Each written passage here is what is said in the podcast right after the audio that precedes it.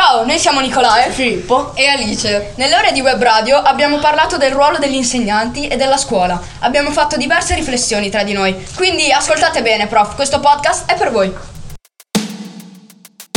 Everything I do, I do for you. Everything I want, I want for you.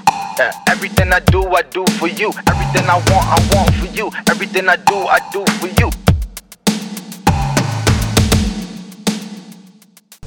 Avete mai pensato di fare i prof nella vita? Magari alcuni di voi sì, o forse avete altre aspirazioni. State riuscendo ad essere il prof che aveste sempre sognato di essere. Quando voi andavate a scuola avevate la nostra età? Quali sono le caratteristiche di un buon prof? Oggi la lezione la facciamo noi, quindi tirate fuori carta e penna e prendete appunti. Secondo me un buon insegnante deve svolgere al meglio il suo lavoro. Insomma, deve tenerci ai suoi alunni, deve saper essere empatico, capire le loro difficoltà, i, i loro talenti e deve incoraggiare i nostri sogni. Come dice Francesco De Gregori, un giocatore lo vedi dal coraggio, dall'altruismo e dalla fantasia. Cosa vuol dire Nico? Spiegati meglio. Io amo molto il calcio, quindi ho pensato a questo esempio. Secondo me un buon insegnante dovrebbe avere le doti di un buon calciatore, come canta De Gregori, quindi coraggio, altruismo e fantasia. Ho capito, ma secondo te l'insegnante è il nostro allenatore o il calciatore? Secondo me un insegnante è visto più come un allenatore, perché queste caratteristiche le deve trasmettere ai suoi giocatori, proprio come i prof cercano di fare con noi. Come vi abbiamo detto prima, vogliamo farvi capire che con 10 semplici regole per noi sareste ottimi insegnanti. Iniziamo!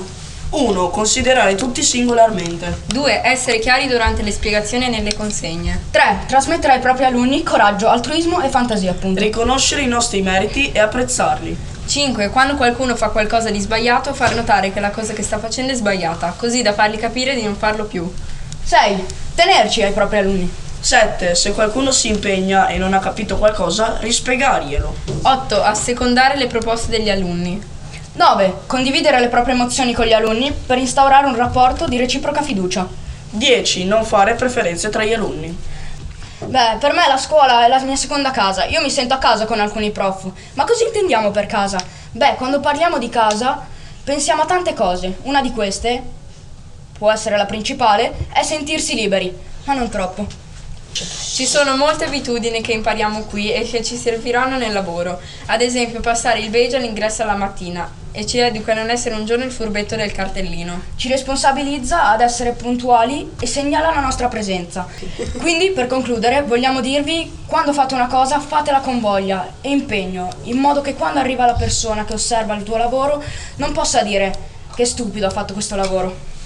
Voi che ne pensate? Un saluto e, alla, prossima! Everything I do, I do for you. Everything I want, I want for you. Yeah. Everything I do, I do for you. Everything I want, I want for you. Everything I do, I do for you.